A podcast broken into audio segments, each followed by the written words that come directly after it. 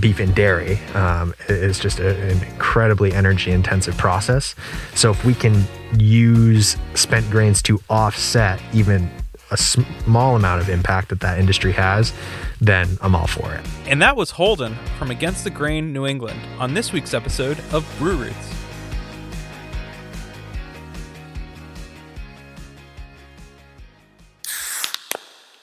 Thanks for tuning in to another episode of Brew Roots, where we tell the stories behind your favorite beer. This is Sound Guy Ryan, and joining me today is Matt. Yeah, Erica's still taking care of her dog, or we recorded two episodes in a row.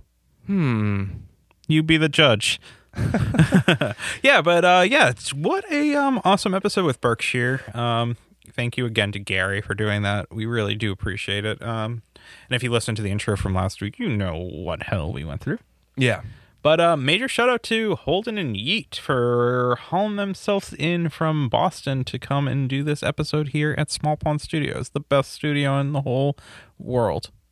Yeah, we'll go with that. I'd like to think if Jimi Hendrix is still alive, he'd probably exclusively record at Small Pond Studios. Yeah, maybe. We'll see. We don't know. We can hope. I hope. Uh, yeah, so what's up, Sound Guy Ryan? Not much. Still drinking some pretty good beer. Um, I got a Lollipop Forest in my hand. From Deciduous. From Deciduous. Now I, I like them. This is the Blackberry Lemonade one, and I will be completely honest. I am not a huge fan of it. Okay, that's okay. But it's not bad. That's I'm not saying that it's bad. It's just not for me. I'm trying to get my hands on their Caramel Apple Lollipop variant. Hmm. Yeah. Which, am I trying to get my hands on it at the same time? I'm like, do I need that? Do I need no. that? I want it. You do want it. I think yeah, we all want it. I know.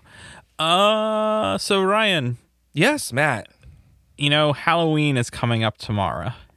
The yeah. spookiest day of the year. Spooky. And last year, we were at uh, Cambridge Brewing Company. Yes, we were. This, I was dressed up as a ghoul. As a ghoul.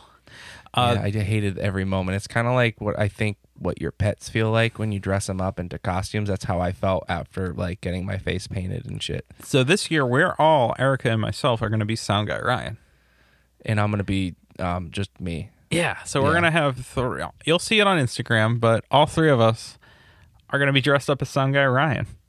I can't wait. It's just not hard for me because I have a lot of the same shirts as Ryan, and I just need to get long hair, so I've been eating Rogaine to get long hair like you, Ryan. Excellent. To well, execute.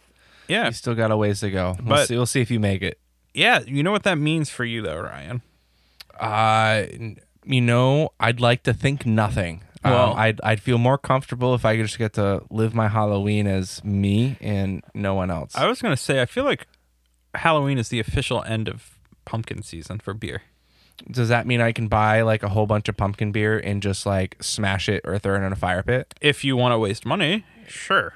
Okay, I didn't know where you're going with this then. I was just saying you should be like rejoicing, like no more pumpkin beer. No, oh, well, it'll be replaced by like stouts and and other beers. Yeah, those uh, other spiced beverages during Christmas and that Thanksgiving. You love. Those ones aren't as bad depending on what they are. Yes. Because there's, mm, I can find a lot of them that I enjoy because they're very subtly spiced. Like they'll have a little like, you know, nutmeg or something thrown in there. It's super, super light.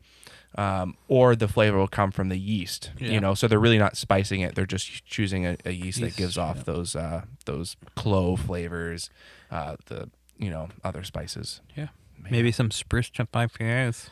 Yeah, that's right. Spruce tip I P As. I do like me a good spruce tip I P A. I know you do. Yeah. yeah.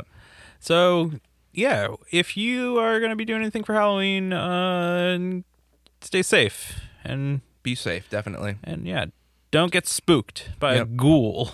And don't take candy from strangers. That's right. Or beer. Or actually, no, take the beer. Definitely take the beer. Yeah. yeah. Um. So this week's episode, we talk about sustainability. Um. Our friend Holden and Yeet are really into that, and they're starting a new company. And a lot of our friend breweries are on board with this. So Brado, Lamplighter, just to name a few. So uh, Essex that, County that Brewing couple. Company. Okay, yeah, there now there's a few. Now it's a couple. There we go. Yeah, yeah. Oh, no, that was a few. A few? Yeah. Just a few. um, but they're looking to get some more breweries online. Um, and it's kind of a no-brainer, their business, I have to say. So yeah, it just makes like business side of things on both ends. It just makes sense. Yeah. yeah. It's like, why wouldn't you do it? Um, and our and our friend Rob from the Eco-Friendly Beer Drinker is uh, on board with them as well, and yep. he's part of the Mass Brew Bros, and they share a little bit of information about them as well. So make sure to um, get more information if you like this episode um, at their website, which we will leave in the doobly-doo below. Yeah, and I think uh, that's all we got to talk about. That's all we got to talk about. Ryan and I have to go eat chicken wings and prepare for an interview. An interview, because we are wild here at Brewers tonight. Yeah, we, we've probably done uh, six, seven interviews in the past like couple weeks. Yeah, it's been yeah. crazy. Thank you to everyone who's helped us out. Yeah, thank you. Cheers. And, and shout out to these microphones and this new equipment that we got, Ryan. Hell yeah. It sounds oh, awesome. That's right. That's what I wanted to bring up. You know how you can make us pay for this shit that we went in debt for? Is to go on our Patreon. That's right. Patreon dot com, Brew Roots Podcast, and you can, you know, do things like buy us a beer. Yep, there's a buy us a beer option, and there's a couple other tier options where you get some swag from local breweries, um, from local breweries and us. Yep, which is awesome. Um, and yeah, it just really, if you if you like what you hear, please help us and um, support the podcast, because every dollar counts. It yeah. really goes a long way. And we're not ex- we're not asking for that like triple I P A that's twelve dollars at a brewery. We're just asking for like the five dollar Pilsner. Yeah. Oh, I said it like you, Ryan. Pilsner. Pilsner. Oh, there you go. I'm turning into you. Well, I think we're going to go on to this episode because it's a little bit of a long one. And uh, this is one of those episodes where I think you got to listen to like with a clear mind, because there's a lot of information. Yes. Without further ado, cheers. All right, everyone. We are in the middle of fall, Erica. We are. And you're a homeowner. Indeed. And you've been raking your leaves? I haven't started yet. Um, I, I'm scared. So last weekend, but, I started yeah. raking my good, leaves. Good for you. You know why I started raking my it's leaves? It's smart to start early because there's less at the end. Yes. Well, I wanted to compost successfully this oh, season. Oh, that's that is a good thing yeah. to do. I have not tried that before. Yeah, you should. I th- I should. Yeah, because your lawn over the winter doesn't want leaves on it. Well, that's why I rake them and throw them out in the yard. In the yard. In the woods. In the woods. Yeah. To compost them. Uh, yeah, so I guess they compost naturally. I just don't then use the compost. Well, you're missing out. I don't have a garden yet, so next year there's always next year. But there's always next year. Goals made. We are here with Against the Grain. Is it N E? Against the Grain N E? Or is it... Technically, yeah. Technically, yep. yeah. So it's technically Against the Grain New England. New England. Yeah. Ooh. For those who didn't know, N E does not stand for... New environmental environment things. Yeah, it stands for New England. Um, and we're here with Holden and Yeet. Mm-hmm. What's going on, guys? Not a whole lot. Thanks for thanks for having us. Yeah, I, you guys really appreciate it. Drove all the way from Boston to Small Pond Studios. So. We did. Yeah, actually, just hearing Erica mention trees made me jealous. Yes. Oh, right. Yeah. Yes. Good. I think Good. There's a total of three trees in my neighborhood. Good. Well, keep. Uh... I don't know where I was going with keep that. Keep on treeing on. Yeah. That's what I said. That's what I said to all of my fans. Keep on treeing on. But um, this is an important episode for us because we did an episode earlier with Rob of um, Eco-Friendly Beer Drinker. Mm. And I said it right. That's amazing. You did. You really yeah. did. And uh, Mass Brew Bros. And we did an episode on sustainability. And if you listen to our podcast, you know that we are very conscious about sustainability. Not to the level that Rob is. Rob is like... will not drink a canned beer, which mm. yeah, he's next level, which is really good. I'm really, really proud of him for doing that. It's, that's cool stuff. Yeah, I wish I was that like committed to the take craft. Some real yeah. dedication. Yeah. yeah. yeah. Um, but what you guys are doing caught the attention of Rob, and we were like, well, if it's catching the attention of Rob, we should probably talk about it on the podcast. Yeah, and it must be pretty cool. It must be pretty cool. Yeah. So we start every podcast by asking our guests, um, their first memory of beer and their role at the brewery. You guys don't own a brewery, but what's your role at your company? Well, I guess I'll go first. So, uh, my role... And introduce suppose, yourself, your name. Holden. All right. Yep. My name is Holden. Holden Cookson. Yep. Uh, my role at Against the Grain is, well, it's many things right now. I'm wearing practically every hat except for Yeet's hat. Um, and... Um, Right now, it's major sales, talking to breweries, getting folks to sign on mm. um, for our service, um, setting up the infrastructure and supply chain on the back end to to actually execute that service and kind of fine tuning that service. And so if you were to like take a checklist, you would probably check out like ninety percent of the things that you do on the list. ninety percent. And then the, the ten percent is, is yeet, uh, helping herd the cats that are in my mind. And solid, yeah, solid yeah. ten percent. Keeping right there. A calendar. Yeah, yeah. Helping me, uh, code things, yeah. Excel spreadsheets. I'm, I'm, I'm basically the finance and the data side of things where we're looking at like how the brewers are doing, how we manage the operations that are coming in, and what how we manage the supply and the demand, basically. Yeah. Before we get into the nitty-gritties of the, the company, um, what's your first memory of beer? First memory of beer. Actually, my first, probably not my first memory of beer, but my most early vivid memory of beer was my junior year in college. Okay. The Frisbee team at my university had a house party, and uh, I didn't drink until I was twenty-three. Good okay. for you. Yeah. So, yeah. And uh, this really timid freshman comes into the party. We ended up being lifelong friends, or I guess we've been friends since. I'm only twenty-eight. I was right. Like, oh, man, your life's already over. That stinks. I'm forty-five. Yeah. I can't tell. Um, and he, he walks in, and another Frisbee player hands him a red Solo cup, or, or hands him a beer. And I could just immediately tell, like having been that freshman, I was like, man, he does not feel comfortable. So um, I grabbed a Solo cup and I handed it to him. And I was like, no one ever questions what's in a Solo cup.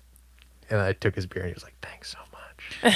And that was my first experience with beer, which is that I can remember, which may not be a positive memory of beer, yeah. but it's, um, I think it had a pretty big implication of my you know, experience cool. yeah. with, with beers. That's the first, like, good guy beer story. Yeah, other it really than, was, like, actually. Yeah, like, my dad uh, gave me his beer, and it was disgusting. I, I remember getting shit-faced in, in college. Yeah, yeah. Like, right. That's pretty cool. Right. Yeah. You, um, what about yourself? For me, I was, like, fifteen years old okay. in, like, a rural town in Turkey. Yep. Um, and me and my friends, I went to my, like, buddy's summer house, and we went to play pool. And they all like ordered a beer, even though they were underage too. The What's drinking the age, age of drinking? Yeah, yeah, the drinking age in Turkey is eighteen, but yep. they were like sixteen, I think. Um, and they were like, "Yo, bro, this tastes like amazing," and I was like, "Okay, I'll get one too." And then I like tasted it, and I was like, "I cannot drink that. This is not like, amazing. Yeah, this is not great." I think I took like four like very hard sips. You should but... know when anyone says, "Yo, bro, this is amazing." Yeah, right. Don't trust those people. Yeah, yeah. It's like the first time I did dabs. That's exactly. Yeah, what right, was. Right. Not fun. Oh, Jesus, yeah. So um, it's interesting. I. I think a lot of people hear the name of your your company and they go, well, that could be a million different things. Mm. I wish I named Brewits the name of your company. It's a way better name than Brewits. But what is your company? I mean, we've kind of yeah. flirted with, oh, it's sustainability, but mm-hmm. what, what is it? Yeah, I've said the service yeah. quite frequently already. But um, it's funny you say that as well, that Against the Grain really could be anything, because when we applied for the license, like the actual L L C, there were... I don't know, like thirty Against the Grains just in New England. Mm. And two of them were beer related yeah. or actually grain related. So we were lucky to actually get the, get the title we got. Um, that yeah, how said, many were like poorly ran Facebook pages that like nobody uh, maintained? They were all, yeah. yeah. No, I shouldn't say they were all pretty bad. I mean, they were decent, but there were some that like we had to, you know, navigate the actual Instagram, you know, title getting process that yep. I was like, oh, we can't use this one. We had to, There's a whole process in getting our actual domain and stuff too. But um, yeah, the service is uh, we manage spent grains from breweries um, and we manage them in the most sustainable way possible at this time, which is bringing those spent grains to farmers. Um, when you, and I'm sure a lot of listeners can probably identify this, when you manage a brewery, spent grains are a huge hassle. Um, you can... pretty much throw them in the, your options are you can throw them in the garbage, you can have somebody compost them, you can create a relationship with a local farmer, um, or you can, you know, create brew crackers or pizza dough or bread or whatever. You can create products. And mm. those options are pretty tailored to what's referred to as the food waste hierarchy. At the very bottom is landfill. Above that is um, waste to energy. Above that is composting. Above that is anaerobic digestion. Above that is feeding animals. Mm-hmm. And above that is feeding humans. Okay. And anaerobic di- digestion, can you, for our listeners and myself that doesn't know what that means? Yeah, so anaerobic digestion, you know, most people are familiar with composting. Yep. Um, anaerobic digestion is like composting on steroids. Okay. Um, so okay. pretty much what you do is you take food waste, you slurry it, you turn it into this like really disgusting food waste milkshake. Mm, you delish. Introduce bacteria to that milkshake, which makes it even more delicious. Oh, yes. Yep. Have you drank it? God, no. Okay. Oh, just no. Damn it. It uh, doesn't look as good as it sounds. Okay. Yeah. Let's just say that. And um, you introduce bacteria to it. Those bacteria produce biogas. And then you power engines. They're pretty much just like giant truck engines um, that are typically connected directly to the grid. For the company I work for right now, full time, AgriCycle Energy, they have three one megawatt engines that are connected directly to the grid. Um, so as they're producing energy, um, which ends up being annually about fifteen hundred homes for one hundred percent of their needs, um, it's being distributed amongst the New England I S O grid. Jesus. I S O grid. Yeah, it's this, a fancy term. That is yeah. fun. Yeah. yeah. So not every kid grows up and tells their parents, I want to save the, the environment. Mm. Um, was that something that... Was that the plan all along for you? What did you go yeah. to college wanted to be? And, and Yeet, same question for you. Yeah. Yeet, what, what was your... I mean, I've been an environmental person my whole life. I'm vegetarian, and um, I don't know, I, I like to think that I try to save the environment as much as I can, even though, like, we obviously live in, like, a huge house and, like, we fly from time to time. But I think this company is... Um, I'm proud to be... the co-founder of this company, because like it does a lot of diverting resources from landfill to actual um, yeah. pr- productive um, needs, I yeah. guess. But I'm I'm more or less, what was thirteen-year-old Yeet? What did thirteen-year-old Yeet want to be when he grew up? You know, was it it wasn't something involving beer and and an environment, I'm sure. Um, he did not know. Yeah. I mean, twenty-year-old year old Yeet did not know what he wanted to do, yeah. and. Um, twenty-eight-year-old Matt doesn't know what he wants to be, so don't worry. twenty-nine. Yeah. I think most importantly, uh, the best, most important attribute of Yeats um, that brought us together was that he drives a Prius. Okay. Oh, solid. Yeah. Yeah. So, um, you know, despite all the things yeah. he just said, he, yeah. he drove a Prius, so right. that kind of ticked all yeah. the boxes so that I needed. I give my Prius to Holden every time he goes out of state. Perfect. So, so Yeet, I am curious. Um, sustainability in Turkey, is that a thing? Is there a big environmental push for sustainability? I wouldn't say there's an there's a big environmental push, but there definitely is like a growing um, sense of knowledge and. Um, a higher consciousness about it, um, but I wouldn't say like there's a big push. Yeah, yeah. Holden, I'm just gonna volley the question sure. back to you. Like, as as environmental and sustainability always been in your lifestyle, lifestyle, or is that something that you just fell in love with in college? Uh, yeah. I mean, I definitely didn't have.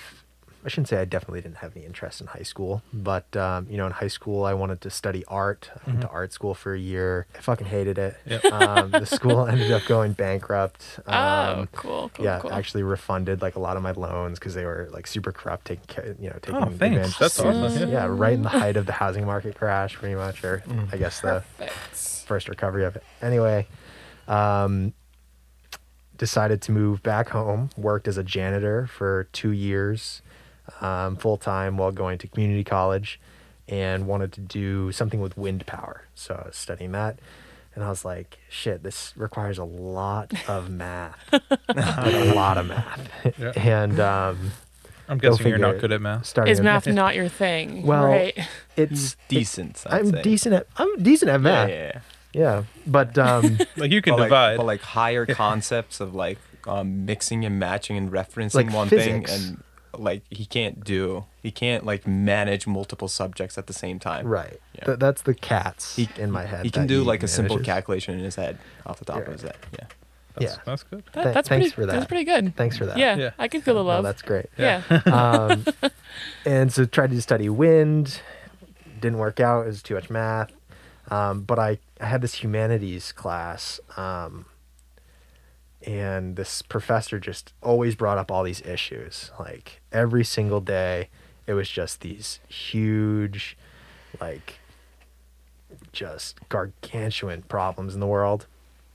And I asked him, like, what can anybody do? Like every single day you come in and you just like fuck my day up. Right.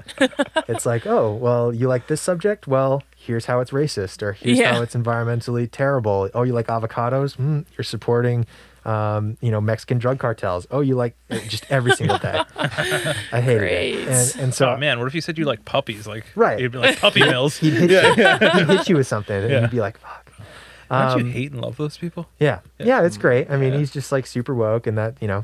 He's super woke. I, I, I loved it um, because it did bring my attention to a lot of really important shit. Um, and I think the problem with studying those types of issues and really thinking in depth as a consumer is, what are the issues with my consumerism? Mm. Like, oh yeah, I love beer. For example, let's go back to Rob. Rob loves beer. And then he started thinking like, well, what's my impact as a beer drinker? Oh wow, my my impact is pretty large as a consumer. How can I curb that? Okay. But I, I asked this professor of mine, like, what's the solution? Like, you only ever give us problems, right? You're only ever educating us on the problems of the world, not like the solutions at hand. Right. And he was like, policy. It's all driven by policy. And I was like, well, that doesn't really require a lot of math, and it requires being a people person, which I, I'm a people person, and, uh, you know, I like problem solving. And so I decided to switch to the University of Maine in Farmington and study environmental public policy and mm. planning. There I met um, a pretty influential dude, Mark King. Uh, he works for the D E P in, Mass, uh, in Maine, and he also runs the Maine Compost School. He's uh, a pretty well-regarded Uh, compost guru of the United States, and uh, I had no idea of his like importance in that realm until I graduated, pretty much. But I got to work under him for all four years of my education. Managed, uh, I fell into like the composting program at my school. Ended up managing all the food waste that was produced by the dining hall, as well as the the local high school as well. And uh, I don't really know why I liked it. I, I've always liked hard work. Mm-hmm. Um, I shouldn't say I always like hard work. One of my like most vivid memories growing up is crying while being told the wheelbarrow cement for my uncle's pool company. Like I remember just crying, crying. And I, my mom was always like, my mom was always able to, uh, you know, when I would complain, she'd be like, oh, it's okay. And like divert. And be like, oh, we won't do that. Working for my uncle building pools, it was like, I was crying, wheelbarrowing cement, and he's like making serious. me do more and bitching at me about how I'm not doing a good job. So I shouldn't say I liked hard work, but yeah. I, I liked hard work in college, and uh, I just ended up hand shoveling food waste and doing the dirty work that no one else would do. And I think there was some pride in that. Like, yeah. yeah, I'm doing this thing that making an impact almost. I'm making an impact, and nobody else is willing to do it. So that yeah. like sets yeah. me apart. Like we tried to get some interns to, you know, shovel dead turkey carcasses after things, like they quit, you know, like it just didn't work out. Yeah. Um, but I ended up really enjoying that and decided to focus my entire education around food waste. Yep. And what I realized it was, it was the, uh, one of the biggest impacts you can have as a consumer is to curb your food waste habits.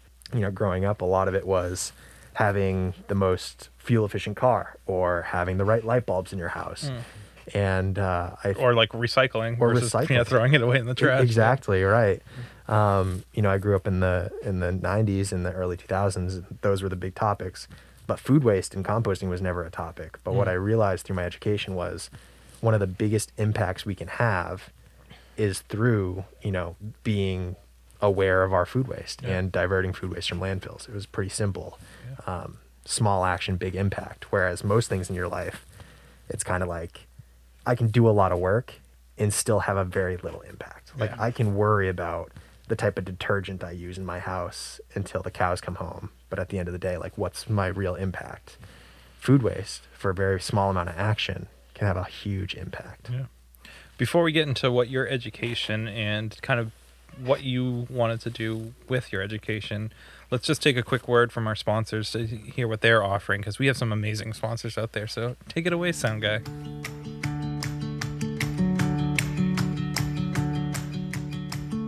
Did you know that your favorite Massachusetts breweries use hops from a local family-owned hop farm right here in Massachusetts? Our friends over at Four Star Farms are there for you whether you're a commercial brewery or a small batch home brewer. Make sure to head over to their website today and get your hands on some of the best and freshest hops available locally. Cheers! Cheers.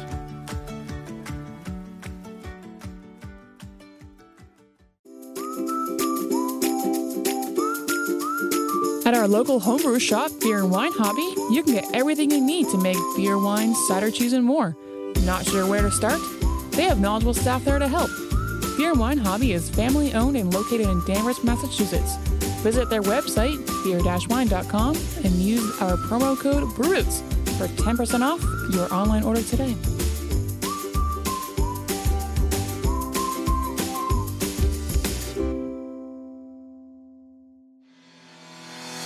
Shirts on Tap is the box subscription service where you can get some of the dopest brewery t-shirts out there. I'm talking breweries from Dallas, San Diego, and even our home area of New England. And you might ask, how do I get my hands on some? Well, we're here to help you out. By using our promo code, BREWROOTS, you can get your first box for five dollars. Tell me where you can get a t-shirt for five dollars. Oh wait, you can't. But you can today by going over to shirts on tap dot com and using our promo code BREWROOTS, you get your first box for five dollars. Remember, drink better beer, wear better shirts.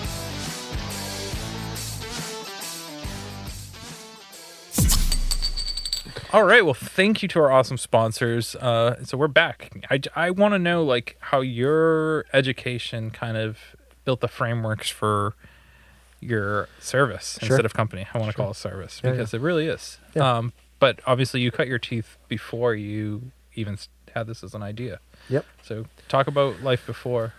Life against before the yeah. Against the Grain. Yeah. Well, it included a lot well. more yeah, sleep. Yeah. That's for sure. Yeah. Um, yeah. So, I mean, after college, I worked for a company called Garbage to Garden, which was a commercial uh, food waste hauler. Um, oftentimes it'll be for, referred to as a composter, but really what Garbage to Garden did is they had uh, farmers, local relationships with local farmers um, to compost food waste that Garbage to Garden collected. Um, so I worked for them for a number of years as their account manager. And, and before um, we go too forward, sure. in Massachusetts or Maine? That's in Maine. Cool. Yep. Yep. They do operate in Massachusetts now, but at the time it was just Maine yeah. and a little bit of Massachusetts, like the Arlington, Belmont area mm. with some residential work. Um, I was mostly managing the commercial side of things.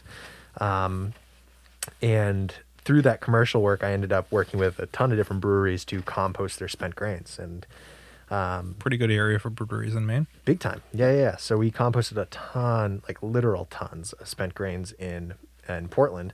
Um, and I just always thought, like, this stuff is so valuable. Like, why is it being composted, you know? But um, and through that, I had this idea to, like, let me just preface this by saying I had no idea how breweries operated. I just knew that they like produced spent grains. And my initial idea was called uh, Hops is for Horses, right? Catchy. Makes no fucking sense though. Yep.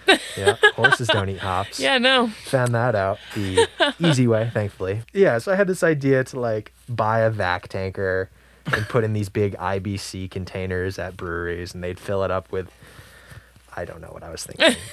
And so I had this idea, and for the longest time I was like, I'm just going to feed spent grains to horses and hops to horses. I'm going to name it Hops is for Horses, and it was just like stuck on this idea. I left Garbage to Garden, waited out a non-disclosure agreement I had with them for a year, worked for myself as a handyman in Portland, which was a lot of fun. Worked uh, like putting in light bulbs for middle-aged women, shirtless. Yes. Mm. Oh. That sounds great. Yeah. Uh, but he put some light bulbs in before it was great. Before this episode, it was awesome. And uh, after that, yeah, like lots of bringing in groceries for old people. It's like less of a being a carpenter, like a hardened, talented tradesperson, and yeah. more of just like, I'm lonely. Please paint my front deck. You know, like, yeah, okay. yeah. Shirtless gets you an extra two dollars an hour. Let's see. um, you knew your audience, right? Yeah, yeah. totally. Yeah. Totally. And uh, after I waited out my N D A, I got linked up with AgriCycle Energy, which is the company that I work for now. Um, unfortunately, when uh, COVID first hit in March, I got laid off for a month. Mm. And during that month, I was like, I'd never been laid off before. I was kind of freaking the fuck out. It. Yeah, I'm right. like, what? Do, oh my god, like, what do I do? And then I, I realized like I would never lay myself off. You know, like that just such a basic thing to think, but like I would never fire myself. Why don't I start my own company? And I decided to take that entire month um, to just investigate the logistics of hops is for horses, you know. And uh, you found out it wasn't. Found out it wasn't. Right. I mean, I think in the first three days, I mean, I was working like eight hour days just focusing on what is now Against the Grain. Yeah. And I, I realized in the first three days that like horse people are crazy, but also horses don't eat hops. So and the is business, it, why why is it, is it poisonous? Because it's poisonous for dogs. It's not. I, I don't know if it's poisonous. Yeah. I mean, it's um, it's definitely not great for them to be eating hops. That's for sure. They mm. can definitely eat spent grains. Um, but what I realized is, horse people are in particular are very particular about what they feed their horses. You can't just feed them uh, spent grains picked up from a brewery. That's because they're like fifty thousand um, dollar animals. They're like, super yeah, expensive, yeah, yeah. and the liability is crazy. You know, and it, it is for farms too, but yeah. less so when you're not dealing with like a Chrysler. Pretty much. You know what I mean? Like a Chrysler yeah. uh, expense Stallion of an or animal, whatever. Right? Yeah. Right. Yeah. Um, and I was like, well, what else can spent grains go to? So I started really investigating that. Found obviously pigs, cows, chickens, tilapia. Um, turkey, uh, goats. So I started calling those types of farms and um, got a lot of interest there. Lots of folks wanted it and was like, well, I know the brewery side of things. I know the waste management side of things. It should be pretty simple for me to source this material. So once I get the farms down, I'll start sourcing the material from breweries. This is like two weeks in. Um, I found a partner who linked us up with he has connections to like twenty different dairy farms throughout New England. Investigated, you know, where spent grains can go outside of horses or, you know, aside from horses rather. And um, that coupled with the immense amount of spent grains being produced in New England, I realized really quickly that the easiest solution would be to bring spent grains to dairy farms. Um, in, in, in regards to dairy farms, actually, I wrote down two quick facts in my note sheet on my iPhone that uh, kind of drive the point home of like why not only is it the easiest uh, outlet for spent grains in terms of feeding uh, animals, but it's also one of the largest impacts we can have um, in terms of which sector of livestock we can offset. Um, and the quote says, livestock is the world's largest user of land resources with pasture and arable land dedicated to the production of feed representing almost eighty percent of total agricultural land. One third of global arable land is used to grow feed, while twenty-six percent of Earth's ice-free terrestrial surface is used for grazing. Nearly sixty percent of the world's agricultural land is used for beef production, yet beef mm-hmm. accounts for less than two percent of the calories that we consume throughout the world. So for some, wow. yeah, I mean, That's it's huge. Beef is just a massively... Um, beef and dairy um, is just a, an incredibly energy intensive process. So if we can use spent grains to offset even a small amount of impact that that industry has, then I'm all for it. I mean, we can obviously divert these materials to turkey farms or tilapia or salmon farms or wherever, um, but those types of consumer habits don't have as large of impact as consuming beef mm-hmm. uh, or dairy. So, um, I decided to focus on that. And luckily, I met this guy named Bill, who he's like my farm Rob. Rob is like, you know, beer Rob. And then I have farm Rob, which is Bill. I, I the stars really aligned with these two guys. I Bill mean, and Rob. Bill and Rob. Yeah. Two single syllable white guy names. Just yeah. like super, you know. Knowledgeable. Super knowledgeable dudes. Yeah. yeah. But I mean, they, they might as well be like one character split in two, like two different universes, have, have man. Bill and Rob met? They've never met. They I, I don't to. even. I don't want them to. I think the world would just end if they did. Right. You know, the two universes, the yeah, two time yeah. tables, it's like two dimensions. Just, exactly, it's collapsing of yeah. two stars. Yeah, um, couldn't do it. And and and Bill connected me with like twenty farms, twenty dairy farms throughout New England. So as we pivot and grow, we can bring um, spent grains to any farm, any part of New England, between wow. Maine and New York.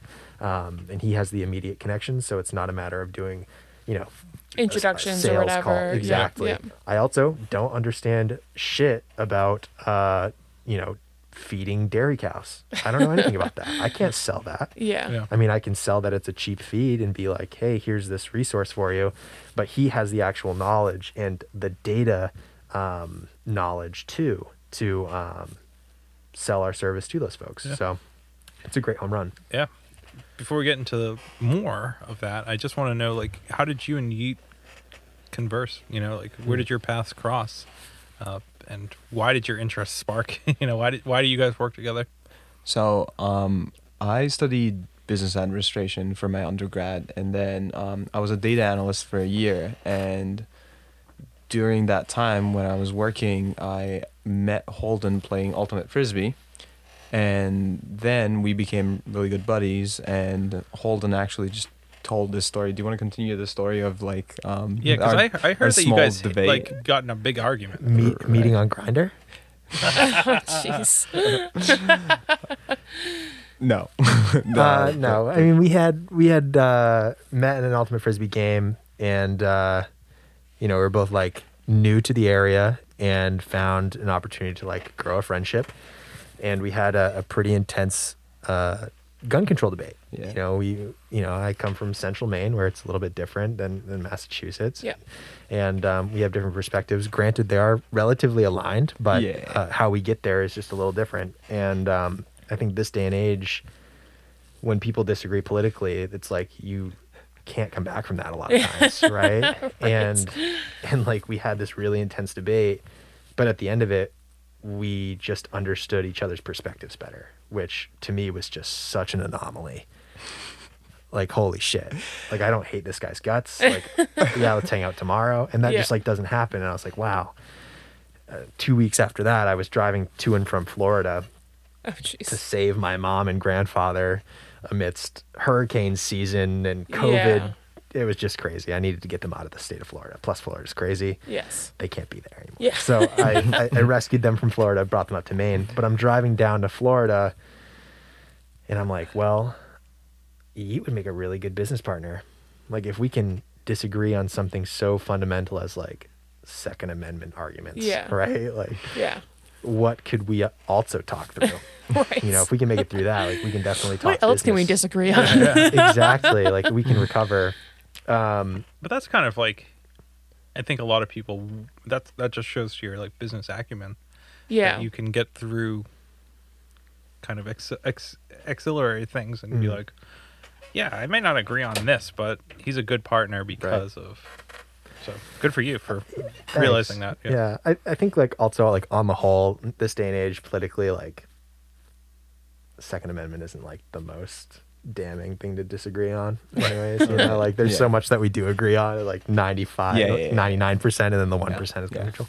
But um you know, all in all, I was like, holy shit, I, I need to ask Yeet to be my business partner. And it felt like I was asking like my middle school date to homecoming or something. And I like, called him. Also before that, I had helped Holden when when he like first started his like his, his um planning for the company. Mm. I, he was advising I was advising him uh, on a lot of the like Excel spreadsheets and like the the business plan aspect. So you were already working for Holden before you even knew it. Yeah, I yeah. mean, I mean, I feel like we were spending at least like two hours a day. I, I think there was like a week that we spent like two hours a day. Mm-hmm. Um, but yeah, from then on, um, he invited me to be his business partner, and I was down for that because I was I also had like a business administration background as well as a, I'm a data analyst, so I can, I can help Holden um, where he needs help um, the most, I think, um, and that's why I think yeah. we're a good like yeah. partnership. Yeah, and I, you know, as I said, like I have a really deep understanding of the the waste industry, composting, mm-hmm. sustainability, mm-hmm. organic waste in particular. And it's just a really good match, you know, his side of things being the data analytics, um, coupled with my industry knowledge um, and experience at these breweries. Yeah. And it's really resulted in a, a super reliable service, we believe. I mean, having worked in the composting world previous, I mean, compost um, services are really smelly. Um, you know, I've been in the industry for almost a decade now, and, you know, no business owner is like, waking up early to make sure their dumpster is picked up. You know, trash and recycling just kind of happens. Yeah. Food waste is is really under a microscope because a lot of folks view it as an extra expense. You know, mm-hmm. oh, I'm paying for trash recycling and compost. Yeah. What we need to realize is that as you move up the um, sustainable hierarchy, you should see a savings in your costs. You should never see uh, an increase in your costs. And that's because the better you, the better usage of the materials that you identify. Let's say you have food waste in your dumpster, um, and you're exclusively using that dumpster to go to landfill. Landfill has a per ton cost of anywhere between one hundred dollars and one hundred twenty dollars per ton. If you divert any amount of weight to composting, composting or anaerobic digestion has a per ton rate that's typically half or less than that. So that right there is a savings, and you should see a savings immediately. Mm-hmm. So something that we've really tried to drive home is that, you know, we've got a reliable service that holds true to that hierarchy. As you start identifying a higher usage for your materials, you should see a savings there. Yeah. Um, and the infrastructure to the supply chain we've established does exactly that. Um, and I see that every day. Yeah. I'm sure all of our brewery friends that are listening are really wondering of the service that you guys offer. And sure. Before we get into that, I just want to give one quick shout out to our awesome sponsor. So take it away, Sound Guy Ryan. Are you a solo artist, band, podcaster, or anyone else who needs recording services? Well, we got a place for you where your vision can become a reality. Welcome to Small Pond Studios, built by hand with heart and sweat equity by musicians for musicians. Go to small pond studios dot io to reach out to get more information. And make sure you let them know that Brewroot sent you.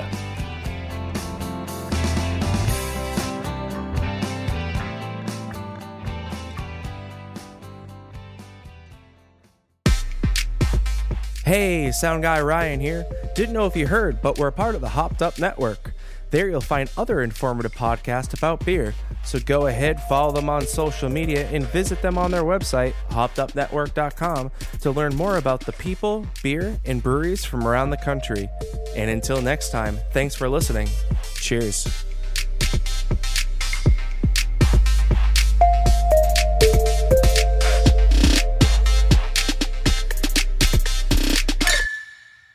All right, major shout out to our awesome sponsor. Thank you for that.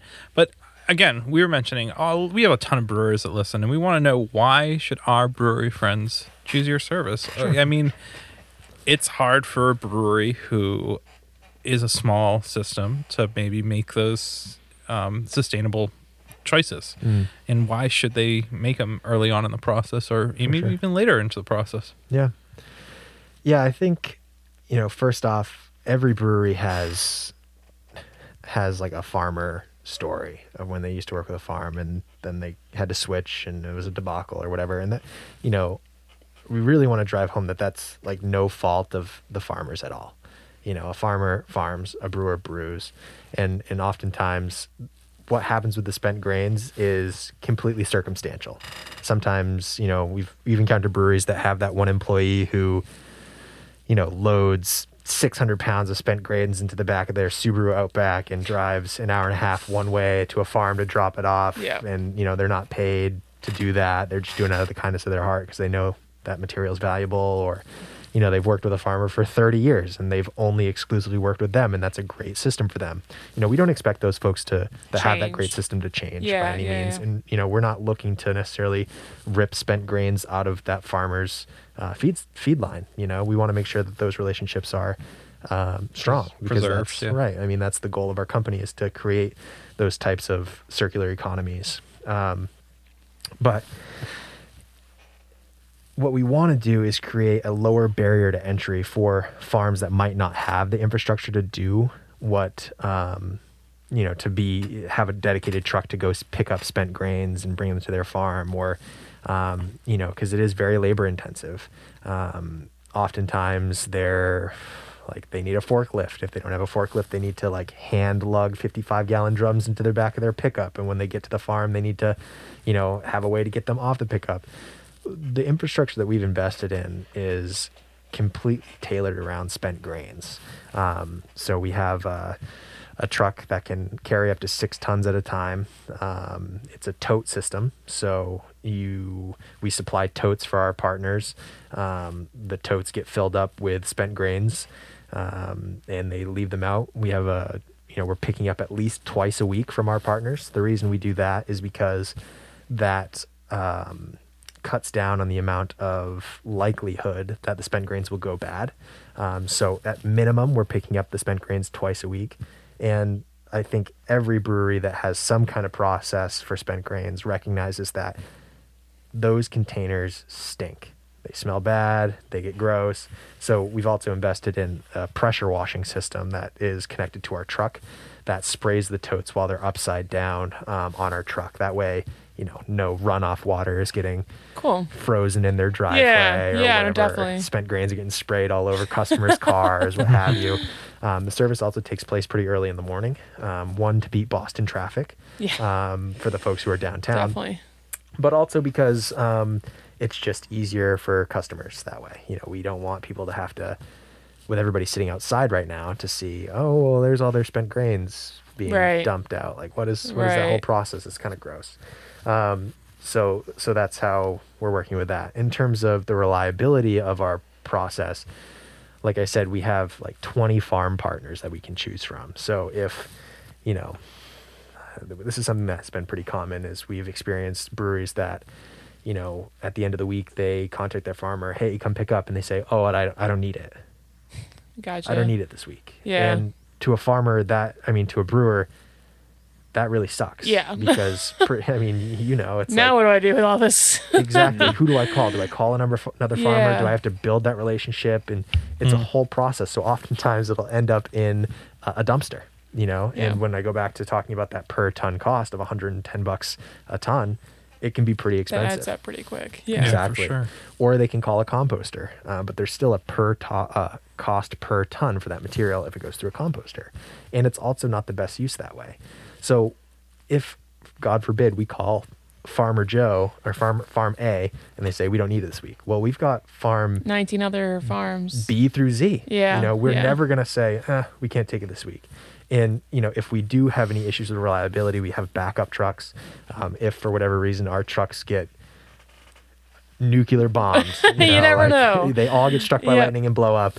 Um, and it, it is a brand new truck. Yeah. yeah. Yes. I mean, it's state of the art. It's sealed. It's not going to be leaking. It's yeah. it's completely tailored around my experience with composters through my ten years of experience in the food cool. waste world. Mm-hmm. Um, if, God forbid, those trucks blow up for whatever reason, um, through my experience in the industry, we have a network of other um, waste haulers, organic waste haulers, that can bring them to compost sites. Yeah. So there really is never going to be a scenario where their spent grains are going to a landfill. You never. Also have plans A through Z. Exactly. yeah. Outside of our own service. Yeah. yeah. yeah. So, um, but, Con- continuity. Yeah. yeah, exactly. And, and, you know, we're we're building this business in phases. So we've connected with Regrained from um, the West Coast, who do they do like puffs, they do chip. You guys should really connect with them. They're a great group of folks.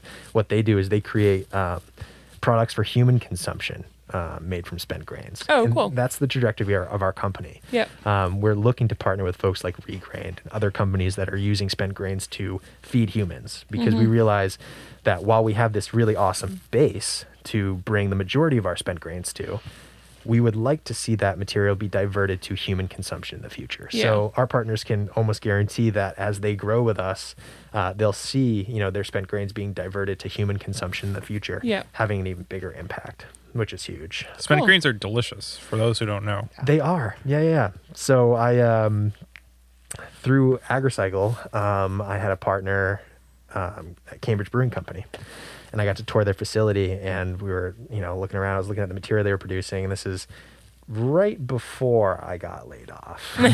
yeah. And um, and just to clarify, I mean, I work with AgriCycle now. I was only laid off for a very brief period of time. They have been great. I mean, they've been awesome mentors in this process um, for, you know, especially the logistics and operational side of things, and really supportive of what we're doing, um, and looking into partnerships in terms of, you know, them looking at which uh, which breweries they're working with and saying, hey, your material is better used um, with Against the Grain, who we've partnered with. They've, yeah. they've really looked at that option too um, throughout New England, which has been great.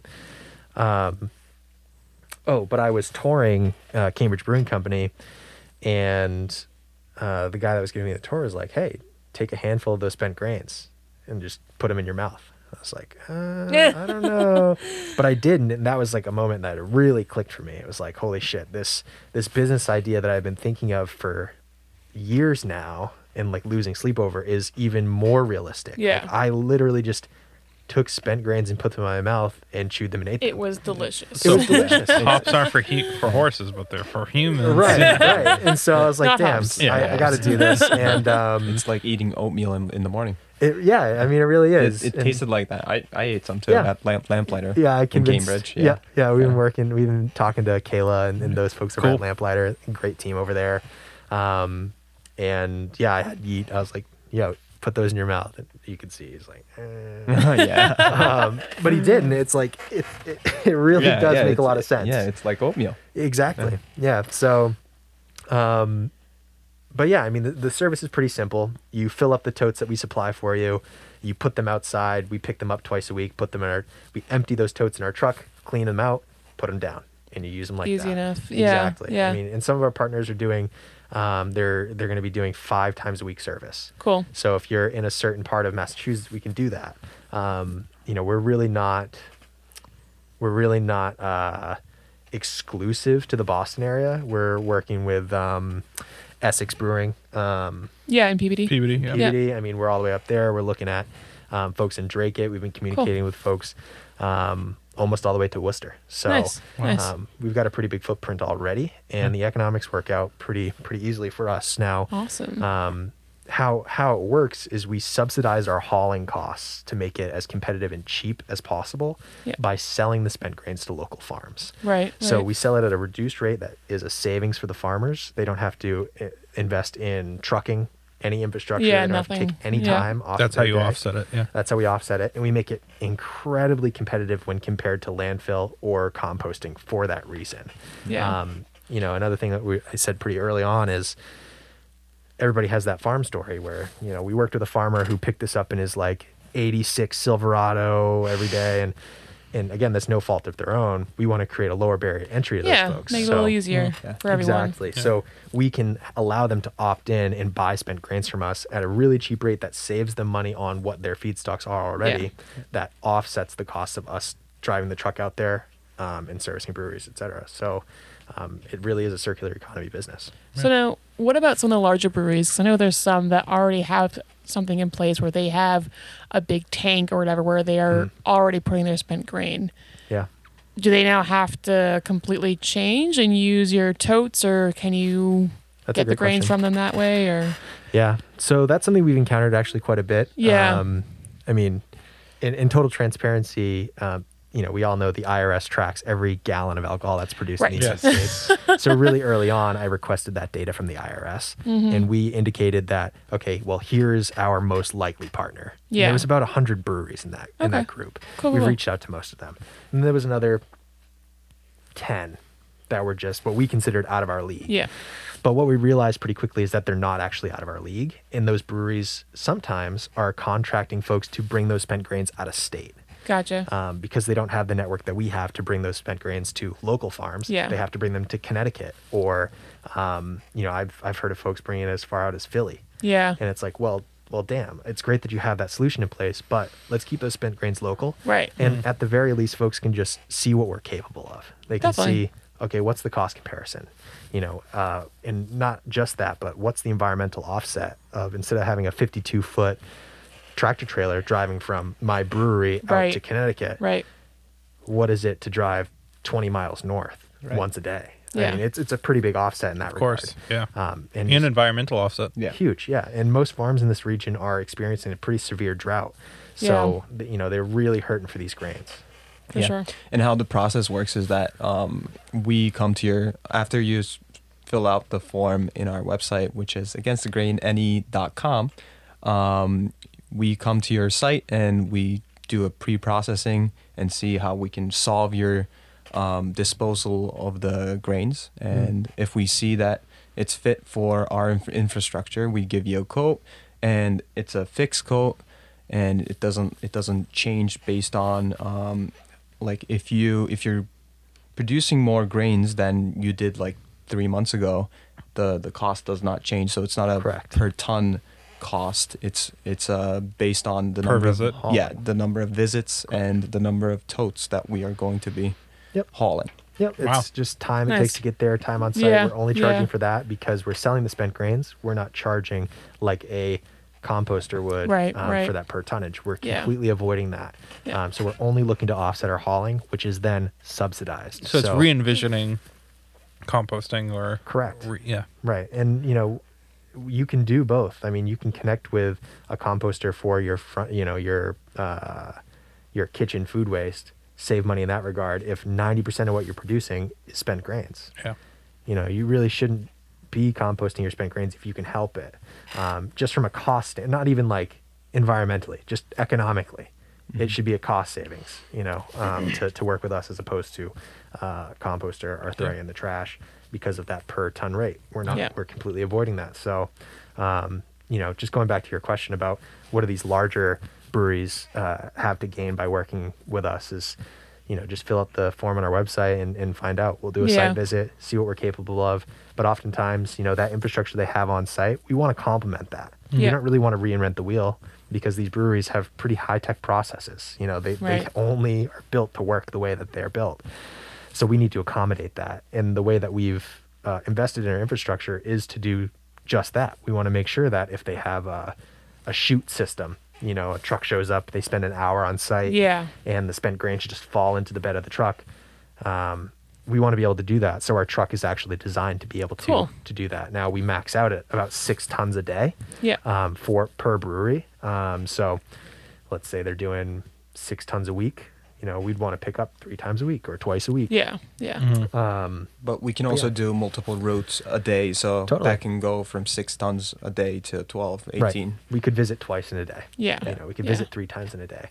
Um, and as we grow as a business, you know, who knows? We might have a, that fifty-two foot box truck um, right. that we can then fill. But keeping that that focus on locally sourcing yeah. these grains to farmers yeah. is always going to be our focus. Cool. Um, so, yeah. yeah.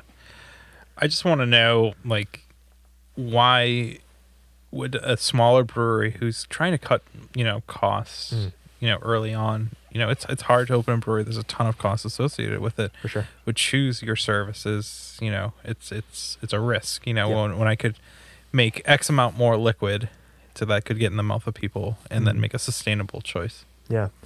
Yeah, I, can, I guess it kind of goes back to that, that hierarchy of, of waste that I was talking about previously. You know, the real the way we've created the business is to be able to be complementary to those folks. You know, to add as you climb up the food waste hierarchy, you should see a savings. It should never be really an additional cost because those grains are going to go somewhere. You know, if someone's like, well, I could save money by putting it in my dumpster. Could you really? Because I don't think so. And at the very least, let's compare. Where are we hauling wise? Are we close? Are we nearby? Get a quote from us. You can find out. But you know, to have a dumpster on site, knowing that those spent grains are going to go to landfill at one hundred twenty dollars per ton, or it can go to a farm with a, you know, zero cost per ton, right there, it should be an economic savings for mm. you. With that said, I mean, I, we have gotten reached out to by, you know, folks like Anonymous Brewing, for example.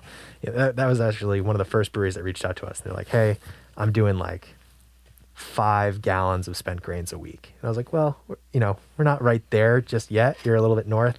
Yeah. You'd probably be paying for more hauling than you would just be disposal. Right. And for that amount, you could just do a backyard composting operation. Yeah. Or get a get a composting bucket from a company like Black Earth Compost and do, um, you know, curbside composting or Garbage to Garden, for example. You could do that. Um, and that would be a sustainable usage. It's being composted rather than landfilled. But that said, we've also played with the idea of doing like drop-off locations for small, um, like at-home uh, home brewers who maybe they're producing twenty tons or twenty tons in a week, twenty gallons in a week. And yeah. they're like, well, this isn't really enough to justify having Against the Grain come to my house. Right. But if there's a consolidation point where I can share, um, you know, a container with ten other home brewers, that might make sense. Yeah. yeah. So that's something we've played with too. Cool. Um, if anybody out there is would be interested in hosting a drop-off site, let us know. Yeah, um, no, definitely. Yeah. It's something that I've really been thinking of and, and folks have reached out to me about. Yeah. So You cool. are partnered up with a couple of breweries right now, but you guys aren't the the light's not green yet for you guys. Correct. When is when are you guys going to be rolling out and, and operational? March first. Of twenty twenty-one? twenty twenty-one. Yes. Yeah. Awesome. Cool. Well, it's right around the corner, really. Yeah, For I know. Sure. At this yeah. point, yeah. It's, yeah. it's honestly kind of frightening. So I'm sure that a ton of our brewery friends are listening for the first time and finding out about your company. So I want to know where they can best reach out to you guys. And obviously, we're going to put that in the link below. So don't you don't have to get your pen and paper out right now, but it'll be in the link below. And we're all on smartphones. So you just have to click the link. But like super easy. Yeah. Where where where can we where can we uh, get some of our brewery friends partnered up with you guys? Sure. Uh, you can shoot me an email at Holden at against the grain ne dot com cool. or yeet at against the grain dot com. That's y i g i t at against the grain dot com. Um, go to our website, fill out our brewery partner form. Um, Social media as well. Social yeah. media, Instagram. yeah, we're on Instagram. Yeah. Um, we've kind of strayed away from Facebook. I, I don't. Yeah. It's hard. It's a it's, hard cookie to crack. Facebook's I don't weird. Really like it. I don't. I don't like, like Twitter, don't but that's all right. To note, by the way, the website's link again is against the grain n e dot com, and there's a brewery partner form yeah. where you can put in all the information, how much you brew, and you don't necessarily have to know how much grains you produce. You, you we can convert that value from how much uh, you brew, basically, mm-hmm. uh, in uh, barrels. Correct. Yeah, and we want to do a site visit, just check it out, you know, see uh, what ch- specific challenges you might have on site, um, yeah. you know, things that we might have to adapt to, et cetera. Um, but yeah, I mean, that's that's that's pretty cool. much it. Instagram, email, our website. Um, farmers who are listening as well. I mean, we have a far- farmer partnership form as well, which is pretty much like the other side of the coin because, yeah. you know, at the end of the day, that's a big focus of our business too. Definitely. Is really strengthening the supply chain. So if any farmers are listening, same same goes for you. There's a farmers partner form. Uh, fill that out. We can see, you know, where you're at on our route and let us know how much spent grains you need, and you know, we can make it happen. At least, you know, in Massachusetts, oh, I'm going to get this wrong. I know I'm going to get this wrong, but there's uh, two hundred twelve breweries in Massachusetts alone. I think you're close. You're pretty close, I think. Rob just schooled me on this last yeah. week. Yeah. Rob. I said one eighty, and he was like, mm, No, no, no. Yeah, no, we're no, definitely it's, it's like two twenty or so. two twenty? Okay. Yeah. There's two hundred twenty breweries in sure. Massachusetts. Yeah. There's enough to go around. You know, yeah. there really is enough spent grains to go around. Um, and again, there's like, all you got to do is reach out to get the information you need to have on hand. It, yeah. There's no... You know, you're not signing a contract with getting information from anyone. us. Right. Yeah. And we're not going to take your social security number and credit yeah, card. Yeah, yeah, yeah. All you got to do is reach out to us and get a quote and see if it makes sense for your company um, and your location. Cool. I want to say ninety-nine percent of people will, but, you know, I can't, you never know. Can't say it'll work out for everybody. But I think the way we've created the business, it, it really should be. It's a circular yeah. economy, and we hold true to that. Yeah. Awesome. Well, you guys are very smart in the industry. I, I'm I'm pumped to have you guys part of the brewing community yeah, here in Massachusetts because yeah. I really do think sustainability is not a taboo subject, but it's a subject that's not often discussed because people equate it to being more expensive. Mm. Right. So I'm glad that we kind of erased that stigma here on this episode today. Um, and I'm I'm excited for to see what's happening March with you guys. It's just around right around the corner. So make sure that if you are a brewery or if you're a home brewer and you want to start that kind of community, reach out to these guys because they're not in it to just like kind of screw you over. They really believe in the in the making sustainability, yeah, and the yep. in the making a difference with it. So Holden, Yeet, I, I appreciate you guys doing this. Um, make sure you check out the website. You, you said it so well, so I'm going to have you say it again. The website? It's against the grain n e dot com, and you can check out our breweries partners form and farmers partners form. Yeah. Beautiful. So make sure it's just, I mean, if you are a smaller brewery or a larger brewery, because we know you're listening. We know you're we listening, know Jim Cook. We know it, Jim. We know you're out there. You're on our list. Biggest fan, we know. We know you're the biggest fan, but reach out to them because it's it. It's, it's important. It's, it's important. And definitely. Get some information. Yeah, yeah. Exactly. Absolutely. Yeah. Well, gentlemen, thank you so much for doing this totally. tonight. We do appreciate it. You drove all the way from Boston, so thank we're going to drink more beer with you. I know mm. we were drinking some Springdale stuff earlier, but Ryan's got some goodies in his beer fridge, and uh, yeah. Until next thank time. Thank you. Cheers. Cheers. Thanks so much, everybody. All right, everyone. Thank you for making it this far in the episode. And you know what that means. Ryan has a little secret to tell us. Ryan, take it away. I like beer. Oh, we punked you again. There's no secret this week, but next week there might be a secret. There might be a secret. Um, shout out to our friends, Holden and Yeet. Yeah, it was a great interview. Uh, super solid information. I certainly learned uh, quite a bit. Um, and I want to taste some spent grains. I really want to taste some spent grains. I remember, um, you know, I've had some spent grains from like homebrew stuff. Yep. I've had it from some of the, you know, uh, breweries that we've been to uh, when we did our collab hundredth yep. episode beer. I had spent grains, and I want them in a really nice, sweet, yummy treat. Agreed. I think that's that's all I want. So fuck the animals, I want it. no, no, we gotta support the animals too. But um, if you want to help support uh, Against the Grain New England, make sure to check out their website below. Um, and if you're a brewery or um, a home brewer that's interested in maybe like a local drop off or something like that, they're looking into that. So yep. pretty cool information right there. So Ryan, should we announce next week's guest? Nope, I think we should just leave it there and say goodbye, farewell, see you next week. I would say the same thing, so nope, goodbye, farewell, and see you next week. Cheers. Cheers.